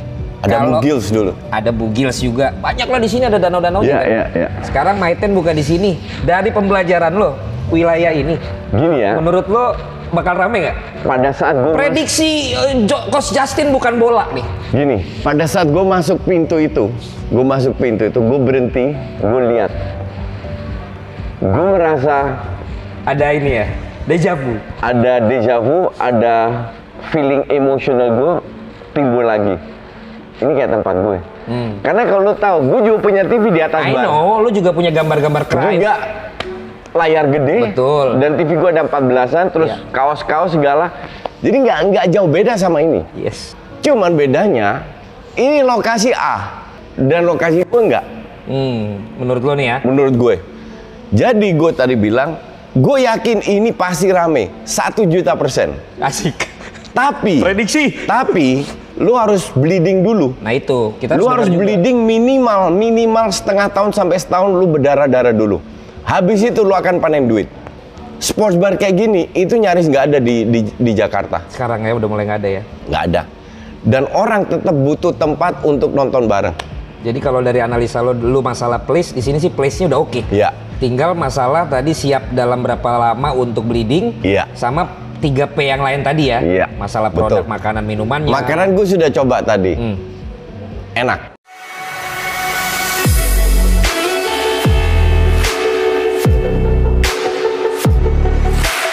Lo makan apa tuh? Fish and chips. Lu orang Inggris banget sih. Gue nggak tahu. Fish and chip. Cuman gue nggak ngeliat harganya, jadi gue nggak tahu harganya berapa. Cuman ini kan karena baru buka, jadi makannya masih terbatas, make sense. Tadi itu harus di, diperbanyak lagi. Tapi lokasinya ini bagus banget. Ini lokasinya bagus banget. Kalau ownernya bisa bleeding satu tahun, gue yakin dan tak momentumnya itu tepat Ya. karena ada Piala Eropa. Betul. Abis itu Liga 1. Gua sama temen-temen itu tanya nobar di mana nobar nggak nggak bisa dijawab. Sekarang di Twitter lu kan tahu gua aktif di Twitter. Nobar di mana? My Ten. Mana lagi? Betul. Dan Senayan untuk dari Jakarta apa selatan, ut- utara, barat, timur masih terjangkau. Dan ini di lantai yang bukan naik tangga nih. Nggak pakai naik tangga, langsung di bawah deket parkiran. Mudah-mudahan lah kalau kayak begitu. Jadi gue tidak melihat pada saat ini gue tidak melihat minus poinnya lah. Karyawan-karyawan ini kan belajar dari pengalaman. Tambah lama mereka akan tambah pinter. Se- Sebenarnya nggak ada yang minus. Boleh ngerokok, nggak banyak tempat sekarang di Jakarta Ya. boleh ngerokok. Di sini boleh. Kalau pengep pintunya bisa dibuka. Iya. Dan gue sarankan ya berdasarkan pengalaman gue dulu, gue jual bir. Nah, Itu penting. kenapa? Karena gini ya, lu butuh dua dua izin. Satu untuk jual alkohol Liquor. kayak wine, whiskey dan lain-lain dan itu mahal Liquor, banget. spirit. Dan itu susah juga dapetnya, nggak gampang. Tapi kalau bir lebih gampang, jauh lebih gampang. Nah di tempat gue dulu banyak orang Nyari. nonton bola sambil ngebir. Kalau gue kan nggak minum alkohol, jadi gue ngopi. Jadi ada dua jenis crowd, satu yang suka kopi, satu yang suka bir. Nah di sini dapet dua-duanya. Kalau lu jual bir, sekarang kan belum. Karena Tapi depan lo kan nih cafe latte. iya, Kopinya. iya. Gue sarankan tetap jual bir, botolan berapa jenis, 10 jenis lah atau apa. Yang penting semuanya berizin. Yang penting semuanya berizin. Dan kalau lu udah dapet itu dengan adanya Liga Eropa kan udah mulai, Iya. mulai. Minimal momentum Piala Eropa ini bisa dipakai untuk mempromosikan tempat ini. Awareness. Awareness, walaupun area sini masih sepi, Iya. gitu. Jadi momentum, momentumnya sudah tepat. Dan yang penting tadi ada proses untuk ya lo se- setahun inilah kalau menurut lo kan. Setahun. Dengan lokasi ini, setahun lu bleeding cukup. Kalau lokasinya kurang baik, mungkin dua tahun. Makanya membuat dia tadi ada pas masuk ternyata ada momen teng mungkin ya. Anjir, dulu gue punya usaha kayak begini nih. Ya kan? Dan sekarang Gedenya juga nggak jauh beda. iya kan? Cuman lo mesti naik tangga Iya. sama lokasinya waktu itu di sana. Iya. Ya mudah-mudahan makanya lo pada datang ke Maiten juga buat pada nyobain makanan, minuman, kopi, bir seperti sarannya Coach Justin nonton bisa dan juga hangout bisa. Yang pada ngerokok bisa ngerokok di sini, yang nggak ngerokok pengep dong. Pintunya pada bisa dibuka. Tapi itu lo masih pakai BM. Ada di luar nggak sih? Outdoor ada? Itu? Iya, itu. Outdoor. Jadi 90 plus 15, sekitar Iya, 115 lah. Capacity kalau nanti sudah diizinkan semua. Iya, Sekarang iya, kan sesuai oke. prokes, semuanya harus ada Di luar ada TV nggak? Belum ya? Nah, saran lu kali ya? Iya, harus ada TV di depan. Dicolong kagak? Enggak lah. di luar. Kan ada sapam yang jaga di Ada sini. sih. Iya, iya benar benar benar. Enggak lah. Karena itu bisa juga di booking satu komunitas ya. Iya. Buat kan? meeting atau apa. Ya kan? Ya Iya. sama kalau nonton, jadi dia udah di situ. betul, iya. Ya kan yang penting ntar pesen makan, pesen minum. Iya. Tapi itu lu masih pakai BM. Gue pengen tahu tadi akhirnya lu kenapa pakai Avanza terus pinjem orang? Iya. Jadi waktu itu kan gue loss. Kan 1 M. Jadi Yang Wo- media? Iya. Bu- enggak, yang kafe kan. Oh yang kafe. Kan modal 1 M. Iya. Total gue loss 2 M. At the end. At the end, pada saat setelah 2 tahun gue rugi 2 M. Nah, ambil duit dari mana? Hmm. Akhirnya gue jual-jualin barang gue. Termasuk BMW gue yang baru. Jadi lu mengalami Sama partner gue, gue gak ada mobil kan? Gue ada mobil satu. Iya. Tapi kan gue butuh Butuh operasional. butuh operasional. Dipinjemin sama partner gue. Ya Avanza itu. Karena waktu itu gue lagi di net, dia cerita, coach lu mobil lu ini? Iya ini juga gue minjem. Pin pinjem, Iya. dipinjemin. Dan di momen itulah gue nggak tahu ini bener apa enggak coach. Gue bilang sama lu kan, coach, lu harus mulai YouTube deh. Lagi masa-masa Itu gue masih inget. lagi masa-masa lu begini karena di net kita juga kan jadwal nggak terlalu Iya. banyak ya kan Iya. kemudian juga mungkin gue lebih banyak karena gue host Iya, iya, lu kan iya. digilir kan Iya, iya. terus tapi lu punya karakteristik baru lu ngomong sama gue emang ada nih yang approach gue suruh bikin YouTube bener gak Iya. cerita itu Sebenarnya bener-bener pertama mulai suruh gue uh, bikin YouTube itu lu. Iya Tapi kan? gue gue masih inget lu tawarin gue, lu bisa masuk ke Jebret Media biar lu dapat TV, crowd, Jebret Jebret, TV. biar lu dapat crowd. Tapi gue masih reluctant. Yes. Karena gue belum melihat itu. Setelah dua tahun kalau nggak salah, dua Iya. tiga tahun baru gue mulai sendiri Baru kan. mulai, bener. Ba- baru gue mulai dan jujur sekarang gue ya apa yang Valen dulu bilang itu bener. Karena gue nggak nggak begitu suka yang terlalu Iya. mainstream kan. Iya. Tapi gue kalau ini gue nggak bisa ngelihat peluangnya. Hmm. Gue sama sekali tidak bisa melihat peluangnya bahwa di sini lu bisa dapat duit banyak. Setelah lu sukses di online, baru gue dengerin lu, baru oke, gue harus coba. Gue coba dulu. Ini handphone buka laptop kalau lu lihat Just Talk sekarang itu udah episode 500-an Eh. dari awal itu arahnya ke atas karena gue nggak ada tripod gue taruh di atas laptop Yang bisa ganjel. yang ganjel jadi laptop buka gue taruh begini. Jadi kalau lihat Just Talk awal-awal itu arahnya ke atas. Habis itu baru gue beli tripod 125.000 ribu. Gue beli mikrofon 50.000 ribu. Tapi gue nggak ngerti juga somehow itu setiap bulan naik 10.000 ribu viewers gue eh, subscriber gue Subscriber, karena ini YouTube. Iya. Jadi pelan-pelan itu naik terus. Dan sekarang setelah dua tahunan ya, kira-kira dua, dua tahun lebih lah. Ya. Itu udah 237 ribu dan video gue itu konsisten antara 70 sampai 150 ribu sekali-sekali 200 ribu lebih 300 ribu tapi konsisten di angka 70 sampai 120-an lah viewersnya. Dan itulah membuat orang kenapa? Kalau orang tanya resepnya apa, nggak tahu juga gue resepnya apa. Ngerti nggak? Tapi yang jelas, Tapi ntar lu, lu mulai berapa penonton lu? Inget gak? Lu kan sekarang ngomong tadi masalah udah 70 ratusan, 120. rat- ra- ratusan, ribuan, mungkin seribu dua ribu lah mulainya. Waktu awal. Iya, gue masih inget waktu gue monetize, dapetnya cuma sejuta dua juta. Sekarang udah tembus angka 50. Bulan Eh, ini rekor dong. Rekor. Waktu terakhir lu ngomong-ngomong Terakhir 35. 49. Enggak, bulan lalu 49. Gara-gara ISL kan. Iya. Bulan Mei kan gak ada ISL. Gue udah pikir, wah ini ngedrop nih income gue. Ternyata tembus 50. Itu di luar yang Di luar endorse. endorse kan? Ini YouTube doang. Jadi meningkat terus income gue. Jadi ini memang youtuber tua yang paling berprestasi ya di bola ya. Jadi bola ini semuanya harus ada jasa. So, gue interview lu di momen memang ini paling sukses lo dalam income-nya AdSense ya. Bener dong? Ya. 50 kan rekor lo. Ya, Iya dong. ya. AdSense itu. Iya AdSense Ya, kan. ya. Sementara lo sekarang kerjasama berapa brand? Gak usah lo sebut lo hitungnya dulu. Santai aja sambil uh, coffee latte-nya lo cobain. Dengan Mills, Asik disebut. dengan Binomo, Yang ada duitnya. Bi- Binomo banyak duit. Oh banyak duitnya. Mills kasih duit. Mills kasih. Ngasih duit. Terus terus. Dengan Mills, dengan Binomo, eh, sekarang dengan eh, eh, Fluid Panjang, kontrak. Oke. Dan Ada duitnya? Ada banget. Terus dengan eh, semoga deal minggu ini dengan Tokped, Uh, Tokped guys. Tokped dan eh, Gudang Garam juga minggu-minggu ini akan diketok palu. Uh, berarti langsung ganti rokok ya? Oh, harus. Demi Soalnya dari tadi kelihatan. harus itu. lima. Tapi ada yang lain juga kan? Selain lima ini sebelumnya. Oh sebelumnya banyak. Iya kan? Ber- bergantian Apa terus. tuh celana lo? Dockers. Do dokers, Dockers ya. kasih duit dokers. dong. Oh kasih. Sem- semua kasih. Buka- kalau lu hitung itu banyak banget. Ya, Udah. in total lah yang masih jalan 5 yang udah pernah kerja sama sama lo berapa? Oh itu udah 20-an kali ada. 20-an. Sampai kumparan aja pernah. Sampai kumparan juga Ya. pernah. Mau bayar lo.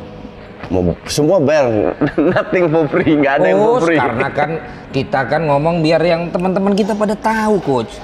Kadang-kadang susah. gue itu, gue itu lucunya.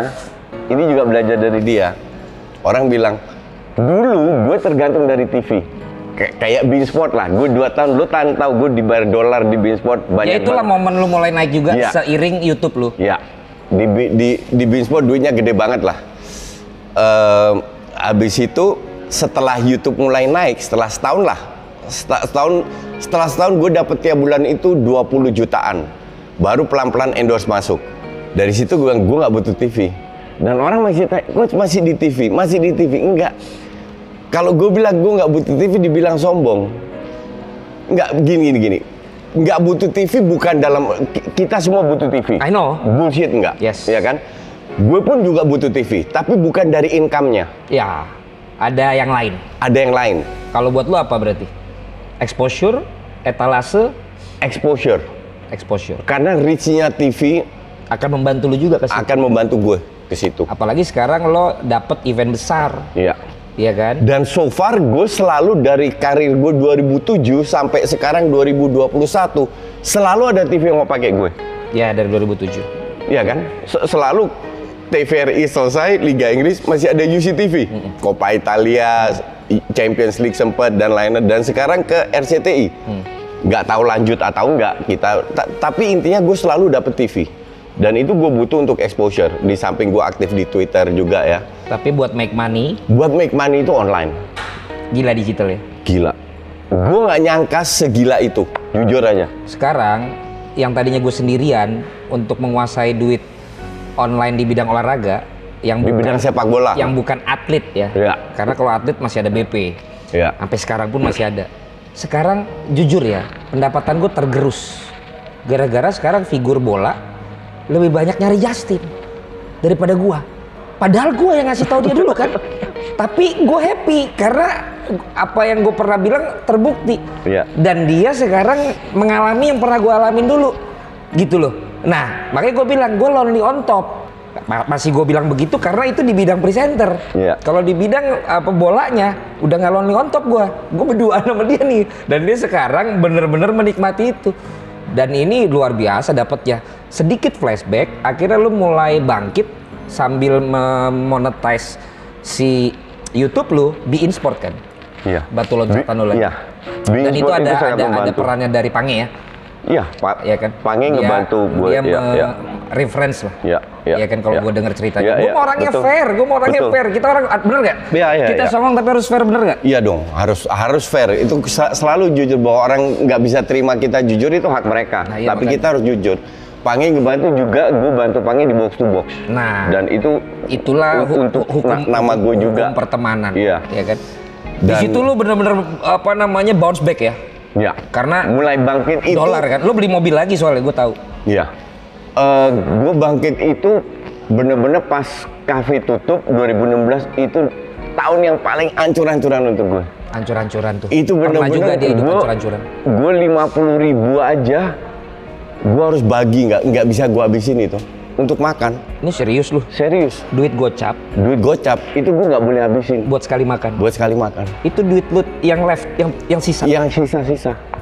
Ah, Bank account Lu lu masih inget waktu ESPN FC, gue kan stripping gue paling banyak Iya, jadwal gue. Habis itu kan cut di beda Night Soccer, itu kan gue drop. Iya ya makanya itu yang gue bilang. Iya, itu gue drop itu kan Justru- bersamaan dengan kafe itu. Iya. Di situ terbalik. Gue ESPN FC sekali-sekali. Iya. Begitu net, gue Net, jadi host tetap. lu naik, Lu iya. sebaliknya. Gue sebaliknya, Lu tadinya betul. di sini Iya. tetap, di sini jadi Net hilir. Soccer drop, cafe drop, udah bener-bener 2016 itu tahun yang sangat susah buat gue. Jadi 2016 adalah tahun yang lo lagi kan lo nggak mau dibilang gagal. Tahun pembelajaran lo. tahun pembelajaran yang sangat eh, mahal. Tapi lo nggak ada frustrasi, nggak ada stres. Never. Ketika lo turun jadi pakai mobil pinjaman, Gua- lu tahu, ah, lo gengsi nggak? Sama sekali nggak. Gini ya, gue selalu Sorry bilang panjang ya, karena ini dari hati kita pri- ngomongnya. prinsip gue selalu, lu hidup sesuai dengan kemampuan, bukan kemauan. Oke, Oke? not what you need, but what you want. Ya. Ya kan? No, you live by what you need, not what you want. Iya, maksud gua in opposite tadi. Iya, Orang iya. kebanyakan malah karena kepengenannya, Ke- kepengenannya, gue nggak. bukan kebutuhan. Jadi pada saat gue nggak punya duit, ya seperti yang lu bilang, naik Avanza, Lu nggak santai malu? aja. Gua sama sekali tidak. Sama sekali nggak. Sama kayak gua berarti. Dan- kan gua sering curhat lagi jual mobil mulu. Ya dan dan dan hidup dengan 50 ribu pun gue sama sekali nggak malu. Memang sikonya begini gimana? Yang penting kan untuk gue halal. Ya. Tapi lu masih lu kenal Feli dong? Iya tau. Ya Fe- Feli kan tahu banget gue. Gue bilang sama dia, lu lihat Fel, pada saat gue bangkit, gue meroket. Gue Lu pernah bilang gitu, gue bilang gitu sama Saat dia. lo drop? Saat gue drop, saat gue nggak gitu? punya duit, gue bilang gitu. Sa- Gua- apa lu bilang kalau saat gua pada saat gue bangkit, gue akan meroket. Gak hanya bangkit, tapi gue meroket. lu ngomong pada saat drop. Pada saat gue drop dan gue bilang, lu lihat, lu pegang omongan gue. Sekarang lu udah ketemu Feli. Belum. Tapi gue masih sekali-sekali gue masih kontak sama Feli. Ya berarti ya Feli bisa melihat ini kan. Feli, Feli tahu banget gue, gue, gue gimana ngedropnya naiknya. Dan eh, ya pelan-pelan memang 2017 tuh mulai. Bean Sport kalau nggak salah ya 2017. Iya, eh masih. itu itu 2018 nih. Ya Bein Sport masih dulu. Iya. Ja- jadi do- 2017, 18 ya sampai sekarang naik terus. Gitu. Luar Ta- biasa. Tapi gue nggak pernah stres. Nggak Gue nggak pernah. Never. di 2006 itu juga 2016 Gak pernah stres. Gue gue harus terima ini. Gue bisa seperti ini bukan karena orang tua gue, bukan karena bini gue, bukan karena temen gue, karena gue sendiri. Jadi gue harus terima konsekuensinya. Kalau lu, we never know. Lu sekarang juga ya kita nggak pernah tahu lu udah jago banget sih sekarang itu tapi ada satu waktu lu flop lah gitu apakah Bisa. lu akan tetap bisa menerima Oh bisa, lu nggak akan stres juga nggak pernah. Gue tidak pernah stres dalam hidup gue. Dan nggak pernah soal duit. Karena gue mengalami masa-masanya dari kecil, lu kan tahu gue hidup bukan sebagai orang susah dari kecil, ngerti nggak? Jadi gue selalu cukup lah ya, cu- cukup lah. Dalam arti duit gue, duit untuk gue itu nggak pernah nomor jadi nomor satu. dengerin tuh Jadi, nomor ka- ka- iya, kal- kalau gue drop ya sudah, gue harus belajar lagi untuk bangkit lagi dan berkali-kali gue bangkit kan. Jadi emang bener yang kata orang itu lu jatuh tujuh kali ya bangkitnya 8 kali Iya betul. ketika lo dipukul habis-habisan lo emang kalah saat itu ya lo harus bangkit lagi dan itu dialamin sama Justin dan gua tuh saksi hidupnya Berapa kali dia, lo tahu kan, mengalami gue begininya. Betul. Saat kita butuh duit, gua sama Yuki pernah datang karena waktu itu kita nanganin ada satu tim Italia besar. Iya, iya, iya. Cerita sama dia kan si Yuki mau nalangin pinjem dulu segala macam. Tapi sebaliknya ada masanya giliran dia yang cerita sama kita gitu. Karena ya gua Yuki sama Coach Justin ini udah lama lah kita berteman dan udah teruji lah kalau tentang gitu-gitunya. Jadi buat kalian mungkin ini berbeda ya dengan apa yang kalian lihat dari figur gua atau figur Justin selama ini. Tapi kalau dari sisi pertemanan ya gua udah kayak hopeng lah. Kalau sama dia makanya gue seneng ngelihat dia sekarang kayak begini karena Koci mau hampir bagian penutup banyak orang bukan yang malah seneng lihat teman seneng Iya. dan susah melihat orang susah teman susah tapi dia malah seneng melihat teman susah Iya. dan dia susah melihat orang seneng It- itu yang gue lu agak alamin nggak orang-orang itu alamin pasti. Gue itu yang bikin gue agak, gua agak bingung. Gue pengen temen-temen gue sukses semua. Oke, kenapa? Karena pada saat mereka sukses, mereka nggak akan ngerecokin gue. iya bener karena dia udah Karena dia udah sukses, iya. Ngerti nggak? Ka- kalau mereka ngerecokin gue, artinya mereka susah. Lagi butuh dia. Jangan mau nggak mau, gue pasti bantu. iya iya Tapi gue percaya ya, kan gue bilang, lo tahun-tahu gue nggak begitu religius orangnya. iya tapi lu percaya karma Gue percaya karma. Dan ini lu tadi sebut nama UK, ada dua orang yang bantu gue pada saat gue dulu. Itu UK dan Ibnu Jamil. ya Jamil lu Ya. Jadi gue pinjem duit ratusan juta, bukan 10-20 juta, ratusan juta tanpa ada perjanjian apa nothing. Ditransfer sama mereka dan gue balikin. Setelah gue bisa balikin, gue balikin. Gue tanya, gue tanya ke mereka, lu kenapa bantu gue? Gue tanya Ibnu, tahu Ibnu jawab apa? Hmm. Karena gue pada saat dulu susah, lu juga bantu gue dan gue udah lupa itu. lu pernah bantu dia juga Iya. Dan gue udah lupa. si anjing itu gue kemarin mau pinjem duit nggak ngasih gua karena gue ingat gue nggak pernah pinjemin dia Ibnu Jamil kamu kurang ajar kamu kamu kurang ajar ya Ja- jadi gue gue juga sekarang juga jadi top iya.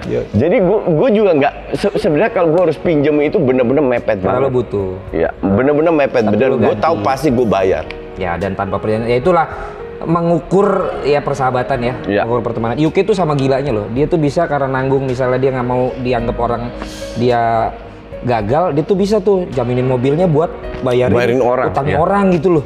Tuh Yuki juga sama tuh. Jadi ya banyak lah. Banyak lu banyak yang bilang kan, Len, lu nggak pernah wawancarain Justin? Gue nunggu momen yang tepat karena gue omongan sama dia tuh bukan yang ngomongin bola, ngomongin apa. Gue ngomongin sama dia nih yang udah deep deep Yang- kayak begini. Yang non bola justru. Karena omongan kita udah tentang live. Nah, kita berdua dia punya kesamaan. Satu, punya ciri khas yang ternyata nggak semua orang disukai. Nah, nah, cafe ini juga pasti sama dong. Dia harus punya ciri khas. Iya. Dia harus punya karakter untuk membuat orang eh, teringat kalau gue mau yang begini gue ke My Ten. Iya. Nah, gue memilih ciri khas gue yang seperti yang sekarang. Gue tahu banget Justin ditanyain orang dan gue tahu jawaban dia ke gue itu seperti apa. Nah, lu juga selain duit yang lu dapet ataupun exposure seperti yang pernah gue alamin, Koci, yang gue bilang sekarang lu malah mulai menggerus pendapatan gue. Lu juga pasti ngalamin itu kan? Iya. Lu dibilang A, B, C, D sama orang. Banyak. Iya kan? Iya. Maksud gua bukan level yang netizen yang lu nggak perlu enggak. pikirin. Bu- di- di- Tapi lingkaran ini, gua. Iya, ini level Iya. lingkaran lo yang baru kita pikirin. Iya. Ngerti nggak lo? Iya. Kalau cuma netizen maaf maaf nih ya, kita berdua mah malah happy karena Iya. kita dapat engagement, kita Iya, dapat duit iya, dari iya, kalian iya, semua. Tapi iya. yang bikin sakit kadang-kadang kan teman kita sendiri. Iya. Lo lo, lo Iya, gue gue mengalami di 2016 2017 itu. Oke, Pada saat gue susah, maka dari itu sekarang gue pilih temen gue. Jadi sejak kejadian. ya lingkaran gue itu kecil, nggak sampai 10 orang. Hmm. Tapi gue tahu mereka setiap saat akan membantu gue pada saat gue susah. Kalau dulu temen gue ratusan, Iya, karena lo lah. buka semua. Iya, karena semua minta tolong gue gue temenin dan dan sekarang gue lebih keras Len. Gue Oh, itu gitu. gue ditipu bukan ditipu orang. Orang pinjam duit gue nggak dibayar balik. Itu ratusan juta. Kalau ditotalin. ditotalin sampai detik ini dan gue nggak tagih karena gue percaya karma dan Balik lagi, terbukti balik lagi ke rezeki itu jauh lebih banyak daripada ratusan juta orang pinjem gue Balik lagi ke situ. ya Oke, gue tuh masih, gue tuh jagonya nginterview orang. Makanya kalau lihat acara-acara interview, gue tuh sebenarnya juga bisa. Tapi ini juga harus ada durasi. Nanti kita kalau di kolom komen kalian kalian pada suka mau gue wawancara Justin lagi, kalau dia juga masih mau ya, lu tulis di kolom komen kita sambungin nanti. Tapi tadi gue sempet nanya di IG, nah kayak gini-gini nih coach, netizen tuh nggak ngerti persahabatan kita. Jadi ketika gue tanya tentang kegagalan apa, mereka selalu ngomong kegagalan Arsenal, kegagalan memprediksi, gagal komen yang bener. Jadi gue tuh kayak kayak gue salah kasih caption gitu loh. Maksud gue nih gue lagi ngomong kegagalan dalam kehidupan. Pertanyaan lu gagal. Aduh, ya gini mau gue nanya apa? In- in- inilah inilah netizen ya gue prediksi salah karena Chelsea gue bilang nggak menang Champions League Ah. dan juga lawan Madrid dua tiga kali gue salah langsung yang dibahas Chelsea terus Iya. Gue masih inget, gue suruh prediksi siapa yang lolos dari Champions League Group ke eh, 16 tim yang lolos. Iya. Gue kasih 16 tim, 15 gue bener, satu gue salah. Tapi? yang dibahas satu itu. dan dan banyak sekali gue kasih prediksi, bahkan gue berani bilang 80% dari prediksi gue bener. Tapi nggak pernah dibahas. Yang dibahas 20% yang gue salah. Sama netizen haters-haters ini. Jadi untuk kita seperti yang Valen bilang, netizen itu engagement buat kita, itu duit buat kita. Mereka nonton Just Talk, mereka nonton Jebret, fans gue yang jauh lebih banyak nonton juga. Jadi gue dapat banyak rezeki ya berkat mereka. nah ini paling nggak ada pertanyaan yang ternyata udah kita jawab ya Reisa eBay tapi ini akan dapat kaos dari Jebret Media TV apa saja kegagalan di timnas futsal yang mungkin masih kerasa tadi udah dijawab dan bisnis apa saja yang pernah gagal tadi udah kita bahas ya, kan lalu juga ini sih udah bisa udah udah, udah lu jawab juga tapi mungkin kalau mau lu tambahin boleh nih satu nih salam jastok lagi di komen gue salam jastok kurang ngajar nih Fatoni Fatoni underscore Ramdhani gimana caranya coach menghandle kegagalan yang fatal Kegagalan fatal itu ya kita harus terima. Hmm. Karena yang namanya fatal itu udah selesai. Nggak bisa kita putar balik. Ya. Nggak ada gunanya bahas yang dulu-dulu. Gue waktu gue punya kafe kayak gini kan staff gue banyak. ya Yang repot ngerjain kafe. Ntar dulu, ini ada yang pernah jadi staffnya nggak waktu itu waktu buka kafe? Nggak ada kan? Nggak ada ya? Ini baru ya? Oke oke. Jangan-jangan ini pernah ada salah satu. Jadi yang bikin gue repot juga antara staff itu ribet. Ya. Berantem. Oh ini pembelajaran nih ada pak manajer nih, biar didengar nih. Antara staff berantem. Iya. Yang bikin repot kalau kalau staff waiter waiter mah gue pun bisa gantiin. Bu, Ngerti nggak? Nggak ada masalah buat gue. bukan lu gue lihat kagak bisa gemeter Oh, lu. gue kan dulu lama wait, Oh waiter di iya, Belanda. dia lama sampai bohongin orang minum champagne kan, apa minum wine. minum wine. Tapi yang ribet itu kalau koki nyari ng- ngambek. Chef. Chef. Ih. Chef itu, it- wah itu bikin gue pusing kepala tuh. Uh, untuk lu ngomong-ngomong chef. Chefnya di sini nggak ngambek. Karena habis wawancara ini dia akan masakin buat gua. Signature signature makanannya. oke. Berarti kalau sampai itu ngambek repot ya? Repot. Karena itu di repot. situ ininya juga dari produk tadi. ya? Iya, itu repot. Tapi tapi intinya adalah kalau bilang Kegagalan kegagalan, fatal, nggak ada kegagalan fatal. Kegagalan adalah kegagalan yang sudah lewat. Nggak ada gunanya kita mikir, aduh kenapa begini, begini, begini. Enggak, itu sudah lewat. Kita mending lihat ke depan. Gue selalu lihat ke depan. Kita pelajari apa yang kita gagal di di belakang. Jadi seperti gue nggak pernah stres, gue nggak pernah. Ya udah lewat-lewat Ya. sama kayak ini gue gue cerita sama lu ya. Ya. Terakhir ini gue buka ini nggak banyak orang yang tahu. Gue kan main saham, gue make money. Oke, gue nggak pernah main kripto. Ya, yang Bitcoin itu. Ya, Bitcoin dan lain-lain. Kripto ini kan lagi naik. Akhirnya gue ikut main. Pak, pada saat gue main, dia lagi drop dua, dua tiga minggu terakhir. Gue lost 110 juta dalam seminggu Kripto. Kripto. Kenapa? Karena gue tahu, gue cut loss, gue balikin ke saham, gue cari duit lagi di saham. Dan sekarang udah balik Dan lagi dapat lagi. Yang 110. Iya. Dan lu nggak akan kripto lagi. Gue kripto. Oh, ma- ma- ma- main Kan lagi. gue bilang, gue bikin kesalahan di situ. Yes. Tapi sekali, nggak dua kali. Next time gue akan make money dari kripto. akan lagi. Gue belum tunggu sekarang. momennya, belum Ya, sekarang. Gue tunggu momennya, gue main lagi dan gue make money. I Oke. guarantee you. Oke, dan lu sekarang di awal ini gue tutup dan lu sekarang di awal bilang bahwa lu belum uh, puas, belum bilang lu sukses unless yang sekarang lagi lu jalanin. Ya. Jadi selain pandit, dia juga sekarang lagi aktif banget di saham. Ya. Aktif di saham sebagai apa sih istilah itu playernya? Tra- ya? eh, trader. sebagai trader, Ya. tapi Atau juga investor. tapi juga dia di endorse kan kurang ajarnya itu. ya, jadi nyambung gitu loh melakukan yang dia suka. Bola juga sama, dia juga di endorse. Nah, Sama kayak ngerokok. Nah, sama Ngerokok di YouTube. ini pun di endorse sama korek ya kan. Di-endorse sama Korek. Makanya dia di sini wawancara enak aja bisa ngerokok. Karena Maiten ini bebas merokok kan untuk kalian semua yang merokok tanpa perlu khawatir berasap. Apakah di antara semua itu Koci, juga lu sekarang main saham. Akhirnya yang mana yang menurut lu memang itu lu banget tuh yang mana? Gue main saham, jujur, itu udah jauh sebelum gue zaman di, di Belanda. Gue pengen banget jadi trader, makanya semua film soal Wall Street gue suruh tonton, buku-buku udah gue baca semua. Tapi untungnya gue nggak main dulu, tapi sekarang. Kenapa? Gue kan udah 53 tahun. Juli ini 54. Uh, Gue belajar untuk mengontrol emosi gue. Kalau gue main saham 10-15 tahun yang lalu, gue pasti jeblok. Karena emosi masih tidak terkontrol. sekarang Dan masalah kontrol emosi itu kan tambah tua lu tambah bisa kontrol. Jam terbang hidup. Sekarang gue bisa. Jadi momen tepat apalagi sekarang bisa main lewat HP. hmm, Jadi lebih gampang momennya which is tahun lalu gue sudah masuk karena gue tahu gue bisa kontrol emosi gue. Jadi gue nggak butuh nggak butuh kasino lagi judi kan lu tahu gue udah 10 tahun nggak main bola. Nggak nggak Nggak nggak taruhan bo- bo- bola lagi. Dulu kan gila-gilaan gue mainnya. Sama kalau gue ke Las Vegas ke kasino ke Eropa mainnya kecil kan cuman seribu dua ribu buat fun-fun aja. tahan. iya karena gue bisa tahan emosi. Jadi lo sekarang bisa mengatakan bahwa justru yang lo banget itu tuh yang sekarang ini ya. Selain pandit, lo ternyata malah memilih trader. Sam, ya. Ka- karena gue hitungnya gini, pandit ini kita nggak tahu berapa lama umurnya, ya kan? Bisa dua tahun, tiga tahun, empat tahun, lima tahun. Pada saat gue, let's say gue masih banyak viewers, gue banyak endorse, tapi kalau gue enak gimana? Bisa kan? Pada saat gue enak minimal gue bangun sekarang masa depan gue di saham. Gue bisa tinggal di mana-mana hanya dengan laptop, dengan handphone, gue bisa make money Oke. every month. Jadi lo siap juga kalau ketika akhirnya pilihan lo itu malah misalnya ya namanya main saham ya. Ya. Ketika lo akhirnya malah kepake lah duit dulu dari YouTube dari bola ini ke situs lo drop, lo nggak akan nyesel ya? Nggak akan Karena nyesel. lo itu lo banget. Iya. ya kan?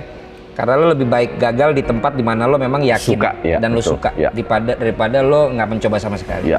Wow, ini orang lagi banyak rezekinya di bola ya.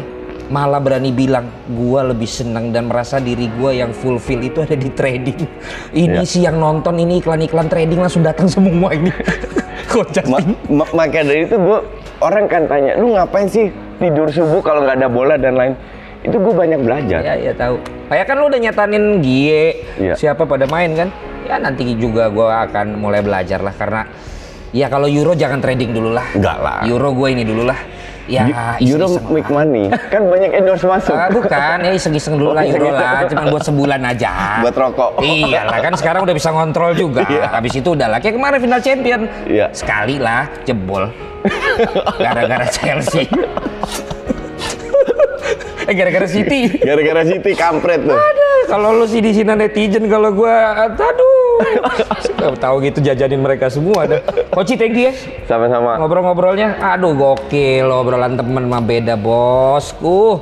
Mudah-mudahan juga bisa menginspirasi kalian, mudah-mudahan juga ada yang bisa kalian dapat dari gua dan Justin dari sisi pertemanan maupun dari sisi kehidupan kita berdua ya. Karena dia juga juga punya Just Life, ada Just Talk tapi di balik semua itu menurut gue gua berdua ini orang yang risk taker ya. Kita berani mengambil resiko dan kita nggak pernah menyerah saat kegagalan demi kegagalan datang di kehidupan kita dan kita nggak pernah gengsi. Ya. Yang ada adalah kita coba bangkit lagi bagaimanapun caranya selama itu halal. Yes nah ini juga mudah-mudahan untuk My Ten Sports Cafe dan juga Coffee and Eatery ini baru nih ya kan? Mudah-mudahan juga ini akan menjadi tempat yang pas buat kita berdua nongkrong teman-teman jebret media nongkrong jebret tim nongkrong dan semua pencinta olahraga kemudian pencinta kopi yang pengen nongkrong-nongkrong kongko-kongko silahkan kalian semua datang ke My Ten yang ada di Sparks alias Senayan Park itu abis TVRI seberang GBK dan di lantai bawah di atasnya ada sayap suci. Ya, kalau bahasa Inggrisnya tuh Holly itu ya pokoknya kalian semua tahu. Kita nanti ketemu lagi ya di Jebret Talks Special berikutnya. Kita sekarang stop dulu karena gue keenakan kalau ngomong Justin beneran. Kita mah bisa aja nih direkam tanpa kameramen kita ngobrol sampai semalaman guys. Mudah-mudahan menginspirasi kalian semua. Mudah-mudahan kalian semua bisa main dan kalau emang Justin bener di sini seneng, mungkin nanti kita sering nongkrong di sini. Oh, pasti. Lu mau ngobrol sama kita, lu datang aja ke My Ten ya. Tadi udah minumnya, kemudian Justin udah makan, gue belum makan, gue mau cobain makanannya.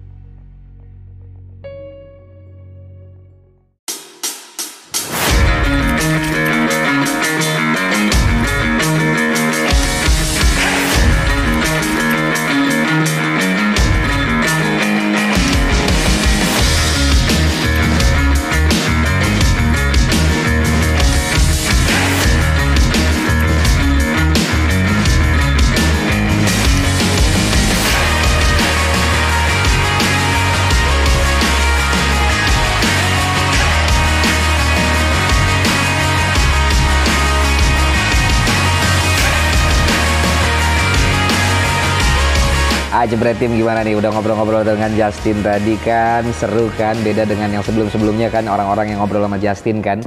Nah, ngobrol lama juga ternyata ya. Tapi mudah-mudahan menginspirasi kalian semua. Tapi sekarang gue mau makan, karena tadi udah dijanjiin kan, chefnya udah masak yang spesial-spesialnya di sini nih guys ya. Kita akan mulai dari beef kuitiaunya. Katanya di sini tuh beef kuitiaunya oke banget ya. Sama gue tadi juga minta strawberry mojito.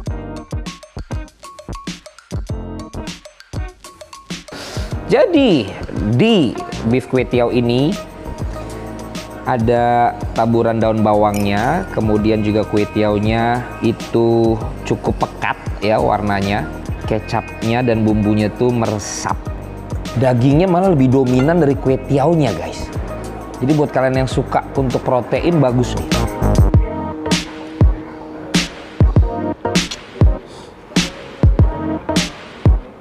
Sekarang pakai sambal. Tadi bener yang gue bilang, dagingnya lebih dominan, terus bumbu si kue tiaunya meresap dengan kecap sama bumbunya tuh pas. Pakai sambal ya, tanpa daging.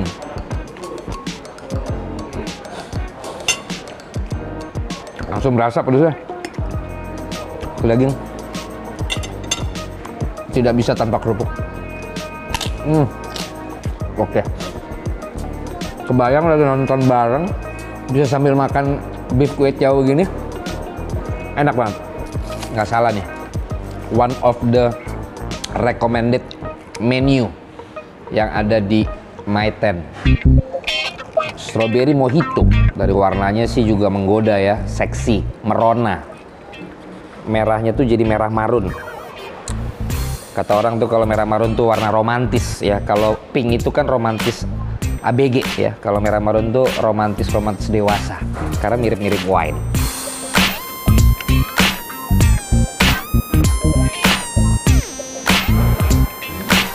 Pertama dapetnya sodanya. Ternyata habis itu berasa tuh strawberry mojitonya. Kenapa gua jarang dapat program kuliner ya padahal gua jago gini nge-review makanan. Kalau di bahasa para para review makanan ini approve tapi ini saya kasih buat tim saya ya. Kasihan mereka. Tapi saya taruh sini dulu aja apa diangkat aja? Diangkat dulu ya. Karena mereka ngiler tuh kayaknya. Angkat mas, angkat mas. Angkat mas. Angkat. Hmm. Angkat mas. Ya. Enak. Hmm. Enak. Sirloin steak Australian certified meat. Jadi dia Australia tersertifikasi dagingnya tersertified loh. Daging aja tersertified guys. Ya.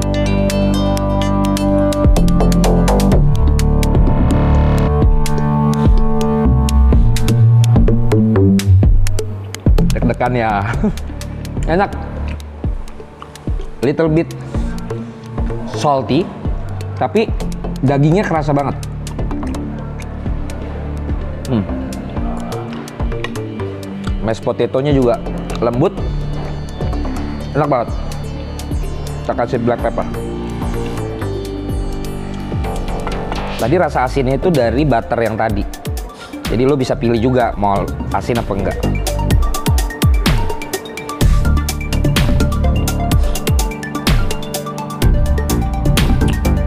Enak. Enak guys. Jadi kalau suka Indonesian atau tadi Chinese ada kue tiao mau Western ada nih. Sirloin steak. Berapa? Lo bisa ke sini, cobain. Pada tunjuk tangan bang, yang itu jangan terlalu banyak makannya katanya. Ada mau? Basically gue suka avocado, tapi bagaimana ketika dia diolah menjadi minuman seperti avocado caramel, caramel, caramel. Di atas itu ada hazelnutnya, whipped cream, and of course the avocado itself, little bit caramel. So, gue minum aja ya. Banyak ngomong kau. Aku tuh sukanya kalau whipped cream ini mau dicaplok aja gitu loh ya. Tapi kan lagi nge-review jadi kita harus sopan ya.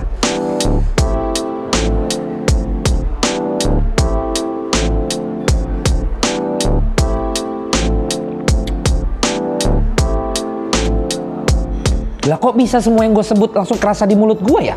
Whipped cream, hazelnut, karamel, avocado langsung jelek, seret, bles. Ini gue patut uh, apresiasi nih chefnya nih. Dan juga teman-teman barista dan juga teman-teman yang ada di barnya nih. Kok bisa begini ya?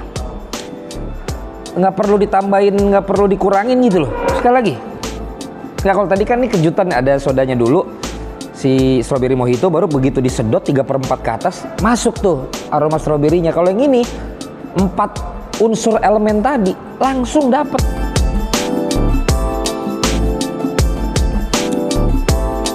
terbaik. Approve. Belum nemu soalnya bahasa lain selain approve karena reviewer-reviewer bilangnya approve. Review jujur nih ya, review jujur bener.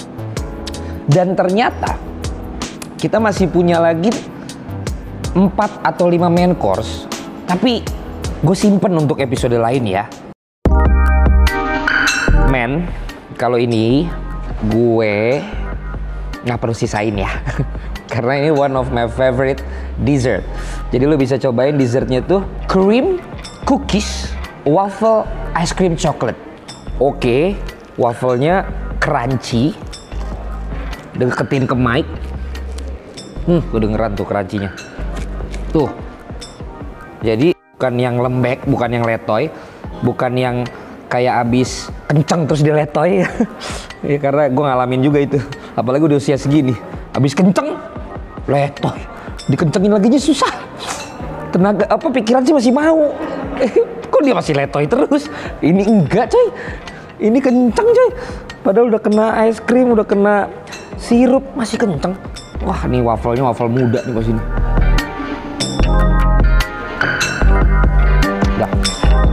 banyak bacot approve gua bener nih gua jarang dapat waffle crunchy begini ini crunchy men beneran gua. Gua nggak bohong. Gua nggak bohong. Megang sendoknya begini, warteg ya. Kalau udah enak begitu gua. Wah, ini sih gokil sih, lihat tuh. Ih. Tadinya makan kayak fine dining, akhirnya kayak next Carlos. hmm. Guys, udah ya. Ini totally approved. Jadi gue akan closing sambil ngomong ya. Semuanya approve. Lo penasaran, lo mau bilang gue peres, mendingan lo datang ke sini, lo cobain mau yang ini mau yang lain. Tempatnya ada di My Ten Coffee and Eatery Sports Cafe ada di Senayan Park. Spark singkatannya di dekat gedung TVRI, di dekat GBK dan di bawahnya sayap suci. gue lanjut dulu makan cookies waffle chocolate ice cream. Ini ice cream cilin cilin ice cream cilin cilin sampai ketemu lagi di acara-acara Jebret Media TV lainnya. Terima kasih Maiten sudah menerima kita sudah mengundang kita dan sudah memberikan kita makanan yang enak ini. See you guys sampai ketemu di My 10 Coffee Tree Sports Cafe. Bye bye